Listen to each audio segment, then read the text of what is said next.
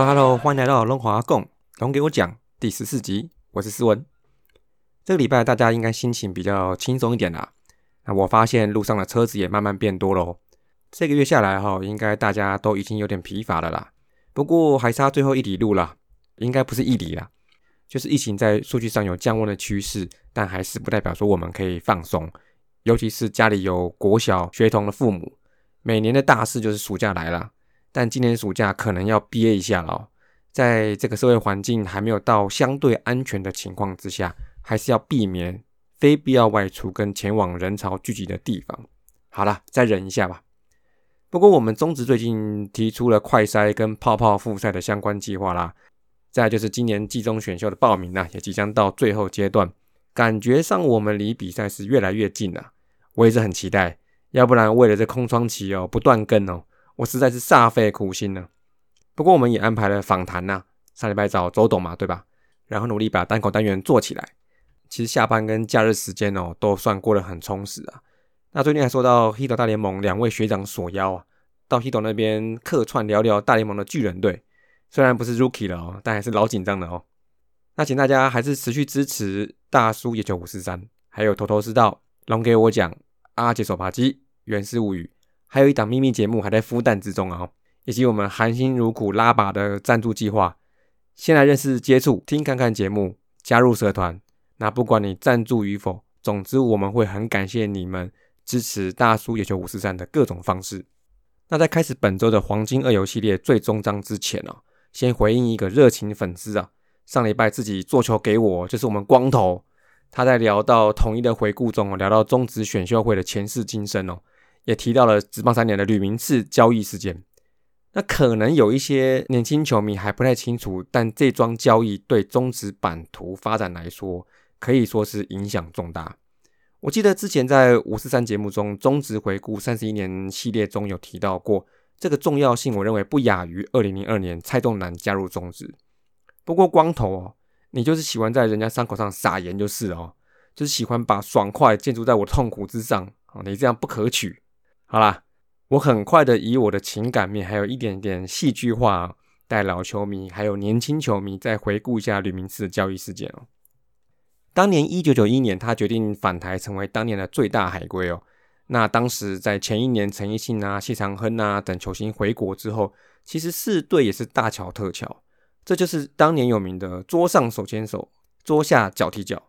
虽然是有点开玩笑，不过这些海归回来的时候。尤其是有些业余的时候，跟某某队比较好，或跟某某教练比较好，或跟某某球员比较好，回国的时候就还可以逆指名呢，提出说你想要去哪一队。但是呢，你只要有人反对，就要套入当时也还没有成熟的选秀 SOP 去想办法去框住这个选手。到最后选秀确定入队这个中间的过程，基本上是很粗糙，也是很粗暴的。那魏群在前一年争取曹总谢长亨入队失败后，这一年再度卷土重来。跟有意回国的吕明次啊，算是正大光明的协议。吕明次本人也希望是进入龙队，但魏权希望能以开球的方式正式延揽吕明次。那在这个时候，兄弟举手啦，说我不同意，要就选秀，我是第一顺位，要就跟我换。那其实兄弟说的也没有错，只是在那个时代里面哦，anything could be possible。所以在选秀前哦，魏权就跟吕明次私下预约吧，签教练约，想说好。我把他签成教练，这可以的吧？但其他队，尤其是兄弟哦，当然不买单啦！你签成教练进去，再转球员，真笑哎！我又不是笨蛋，少来给我选秀。最后呢，选秀会上兄弟就选走啦，但其实也就选李明是一个人而已啦。所以这是什么选秀会？这摆到现在哦，大概就是吸收海归球员的程序正义吧。那么身为第三顺位的龙队就跟兄弟巧了嘛？那不过也很奇妙哦，因为当年的第二顺位是三商啊。程序上应该也是要过一下三张这边嘛，除非三张直接宣布放弃嘛。那开条的结果就是兄弟要郭建宁跟陈彦成，但郭建宁竟然拥有中职史上第一个交易否决权，还是对兄弟喽。他跟龙队说：“我不要去兄弟。”在场面一度僵持的情况之下，我们的道帅林义珍哦挺身而出说：“好了，我给掉后啊。”看来还是他比较像一个职业球员哦。那个年代哪有什么交易否决权？像我们之前节目上就有说过嘛。传说中续薪的时候，薪水条就拿给你，打不打？球团跟球员态势是严重不平衡的。那郭建宁还可以说不去哦，哦，我我觉得也是蛮神奇的啊。那总之呢，当时我的道道道就这样穿黄色衣服了。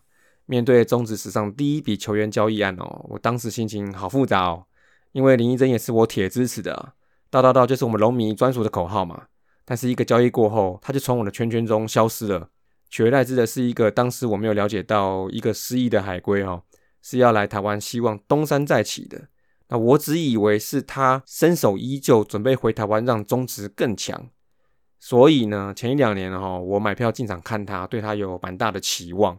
只是他当时预振乏力的表现哦，再对照到林义正在兄弟持续发光发热哦，我当时哦是很希望有没有办法再拿谁把林义珍交易回来啊？但是事情哪有我想的那么简单？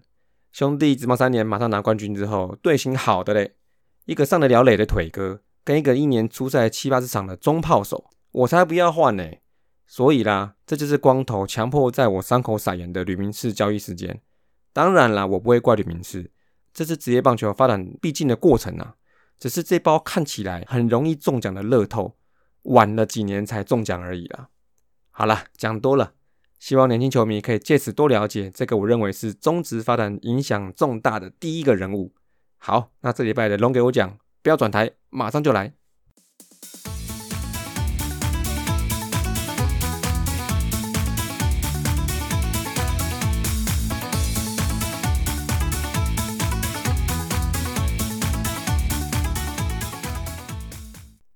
OK，我们聊完吕明志之后，那在下半集的话，我们就是这礼拜龙队史上最佳二游的主题系列来到最终章，直棒八年到十年三连霸时期的二游阵容。到这里呢，龙队的上辈子也就先告一段落啦。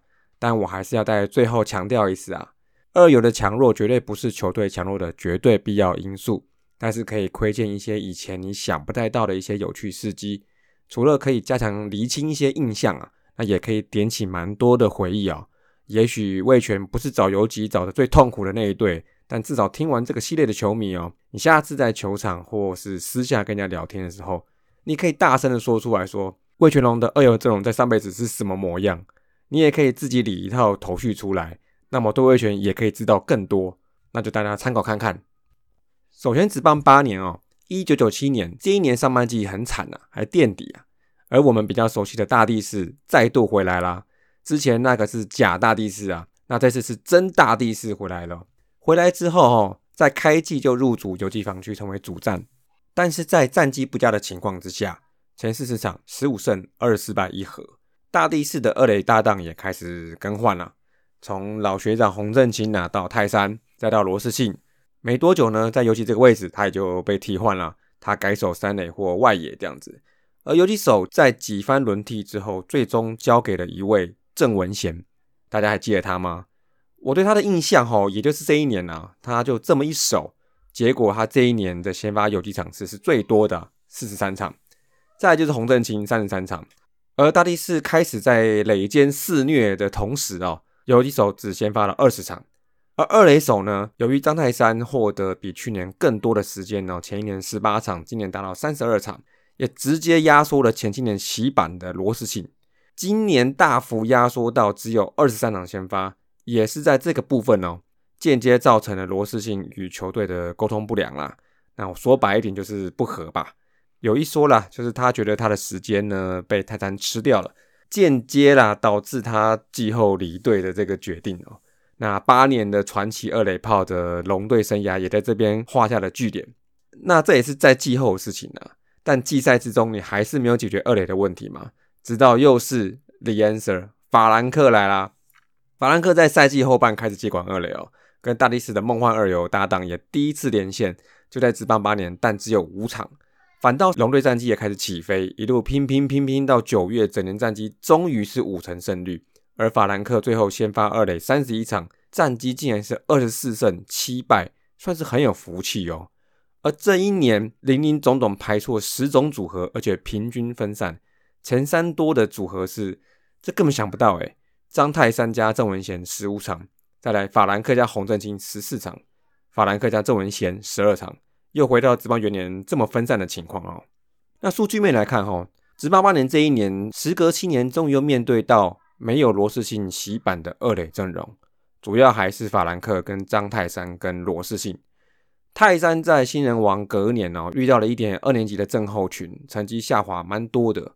那在首二垒的时候，OPS 只有零点六八四两轰，而罗斯信打的也是不错啦，OPS 零点八四六三轰，但是在出赛场次不会差太多的情况之下，这些跟法兰克比都是太渺小了。法兰克仅靠着后半季三十四场就打出整年三围四五六哦，不是三四五，是四五六。另外还有八轰，少部分累积型数据是输给整年出赛的黄忠义，但是大部分数据还是都领先了整个中职的二垒手。OPS 一点二三四就说明了一切吧，甚至还比当年以二垒手出赛三十一场的统一罗伟打得还出色哦。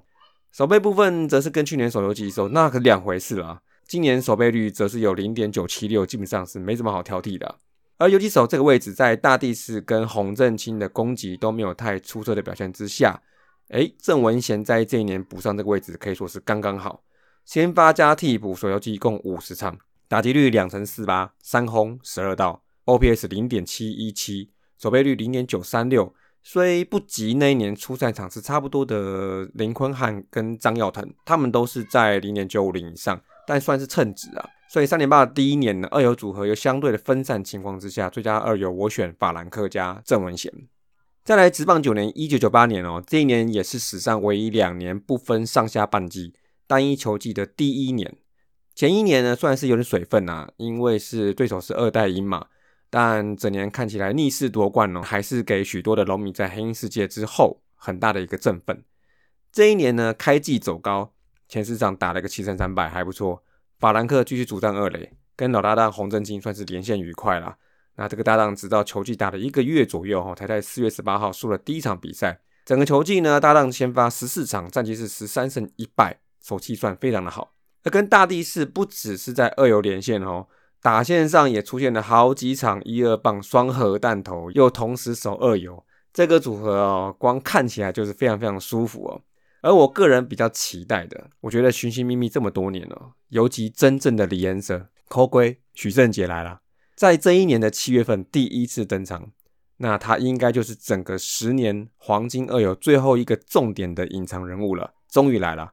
抠龟的第一场先发就是跟二垒的李延泽、法兰克搭配，也因为他大地是终于可以专心的去守外野啦。但其实呢，抠龟生涯前面几场哦，球队战绩不是太好。前四场是三胜七败啊，当然不一定是他的关系啦。但是中职生涯一开始哦，的确整个球队的气不是很顺。而这一年呢，二游组合虽然比较集中在上述几位的身上，但二游的使用人数则是创下整个十年的最高。二垒手使用过六人，游击手使用过四人，总共是十人。一年也不过一百零五场而已，就要这么多人。其中二垒在季中跟季末还有一位李明勋。季末还有一位多力士，这两人拼拼凑凑的也先发了十七场，也是蛮多的。而组合方面呢，就集中在法兰克加大地士二十四场，洪振清加许胜杰二十四场，法兰克加洪振清二十场。有没有听到洪振清二垒来游击去了哦？这年他还蛮福星的啦，跟法兰克二十场十四胜六败，带新人许胜杰一起先发的时候，球队也有十四胜十败。我老学长哈，真的是哪里缺就哪里补了。那数据面方面，职棒九年，老学长洪振清在二游两边都有差不多的出赛场次，但是打击还是欠佳了，延续去年的打击手感呢。他这两年都不到两成的打击率，就先略过好了。所以最佳组合的选择就收敛到法兰克加大力士，还有法兰克加许胜杰。不过扣亏新人年的打击是比较没什么威胁啊，因为整年也是不到两成。打击率一成九八四轰，OPS 零点五五七，都是联盟后段的。坦白说了，要比的话，那真是差太多了。所以，我们梦幻的二游组合加上一二棒法大连线，这一年哦，法兰克跟前年的成绩下修蛮多的。但我想是因为去年太强了，你什么成绩摆在隔一年都很难不下修了。整年守二垒的时候，打击率两成五四啊，三轰。OPS 零点六八四，以场次差不多的对照组来看，就是像陈奇峰啊、洪德芳啊、陈润正等级的表现。不过那几年除了东哥黄忠义一个人以外，其他的二垒手其实是差不多的。至于大地士呢，这年是他两年一百三十六道的第二年，两年成绩很接近 copy 过来的哦。首游级的时候打击率三乘零三，四轰二十二道，OPS 零点八五九。先发出赛游击的场次三十三场，是没有扣归四十八场多了。不过法兰克加大帝斯这两个的守备率哈也正常多啦，零点九四七加零点九七三，比较少见的二垒手守备率居然是比较低一点点哈。但还是情感面哈，我要选我们记忆中最狂暴的连线法兰克加大帝斯。那接下来职棒十年，一九九九年就是上辈子的最后一年啦。前一年卫冕成功之后，这一年过去两年的主战二垒手法兰克离队啦，二垒顿时少了一个人，多了一个洞，而球队也积极找人来补了。那这一年的季初就找来一位火星人布鲁诺啊，不是啦，就是布鲁诺而已啦。他是多米尼加人，打的还是不错哈，但是他打到四月多就撤了。而接下来呢？球队再次把这个洞相隔九年交给这十年来内野哪里有洞就去哪里补的洪振清。这一年再度取得大量的先发场次，整年先发六十三场。而在这一年打击回春的情况之下哦，站稳二垒啦，也把过去几年算是二垒工具人的泰山哦挤去游击哦，当学弟扣归的游击第一替补诶，先发十四场。这也就是大家以前口耳相传泰山手游击的传说哦，就是在这一年的五月四号。游击手张泰山初登场，于此哦，泰山除了一垒哦，二三游都先发守过，也在这边达成了。那泰山年轻的时候的确是内野工具人无误啦。除了以上这几位哈，二垒防区还是补上了黄志强、杨将罗培兹，还有卢思清。尽管人数也达到五位，游击也还是有四位，但主要的先发组合就集中在洪振清加徐正杰四十七场，布鲁诺加徐正杰十八场，洪振清加泰山十二场。而洪振清搭配两位小学弟的组合，在他们先发时哦，球队战绩也是不错哦，三十八胜二十一败。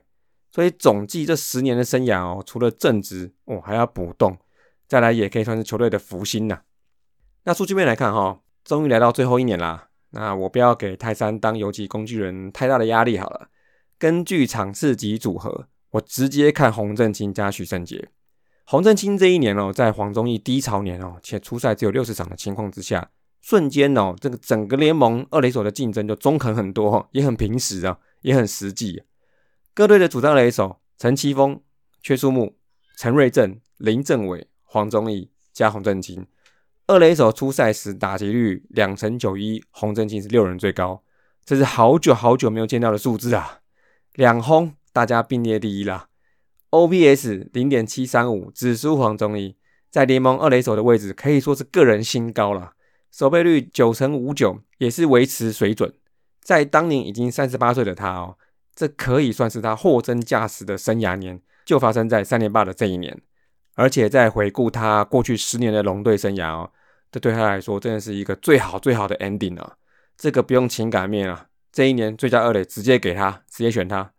再来呢，就剩扣龟了，摆脱第一年的低潮哈，这一年开机打得很好，也长时间都打前三棒。在当时还不知道这一年龙队就要解散的我，我当时就觉得许正杰就是未来十年的游击姐哦。不过虽然没有后面的十年，但许正杰这年的成绩哦，整年手游击七十七场，打击率两成八，七轰，四十四分打点，十七个盗垒，OPS 零点七七八，这个成绩哈，把对照组比出来，本土的林月亮跟罗国璋都不是一个档次，就连当年两大游击哦，核心的百乐跟兄弟的彭池。都不至于差太多，而且有些数据还更胜一筹。虽然守备率零点九四三还是在他生涯曲线的前期啊，爬坡期哈，的确啊，他后来去统一加上成泰，守备率就慢慢上升到零点九六零到零点九六五左右。但庆幸的是，他把生涯最好的打击年就留给龙队了，也让他连夺两次冠军啊。中观以上，不管实际面或情感面啊，我全部都要选洪振清加徐正杰。以上就是职棒元年到十年啊，味全龙队黄金二游了。我再从头走一次啊。元年开始哦，分别是职棒元年罗世新加洪振清，二年罗世新加吉米，三年罗世新加吉米，四年罗世新加凯斯，五年罗世新加凯斯，六年罗世新加威勒，七年罗世新加法兰克，八年法兰克加郑文贤，九年法兰克加大力士，十年。洪振清加许胜杰，这就是我心目中的十年黄金二游。但你说这里面我能不能选出我最喜欢的三组哦？不分排名啦，我就是选择我最喜欢的一年，也是我到场看最多次比赛的职棒四年的罗氏金加凯斯，还有我梦中的最强的双箭头职棒九年的法兰克加大帝士，以及最棒的生涯年的交集永难忘怀的职棒十年的洪振清加许正杰。相信呢，大家会有自己的选择，也希望这十年带过来哈，大家可以像我前面说的啊，可以更知道魏全龙上辈子的二游史哦。也希望可以给广大的老粉一点回味啊，同时也能给还要在努力膨胀累积的新粉们哦，对魏全龙队有更多的认识哦。这是天母球场逛一百次导览可能也得不到的珍贵历史哦，希望你们会喜欢。那可能有人会问说，不然外野手也做一个系列好了？那因为龙队外野手坦白讲啊哈，新度是更高一层哦。但是嘞，让我脑子休息一下了，好吧？我再来想想有没有更有创意的主题啦。那么。这礼拜的龙华共龙给我讲，就到这里啦，下礼拜见，See you。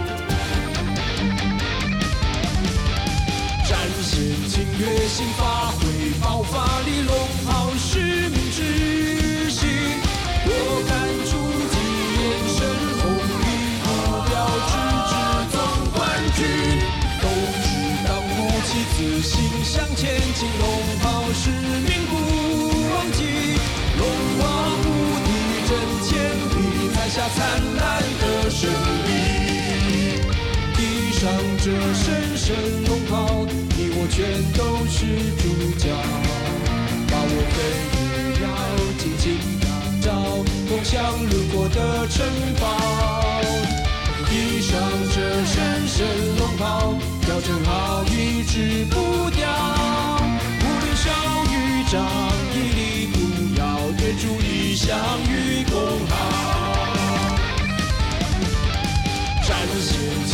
心发挥爆发力，龙。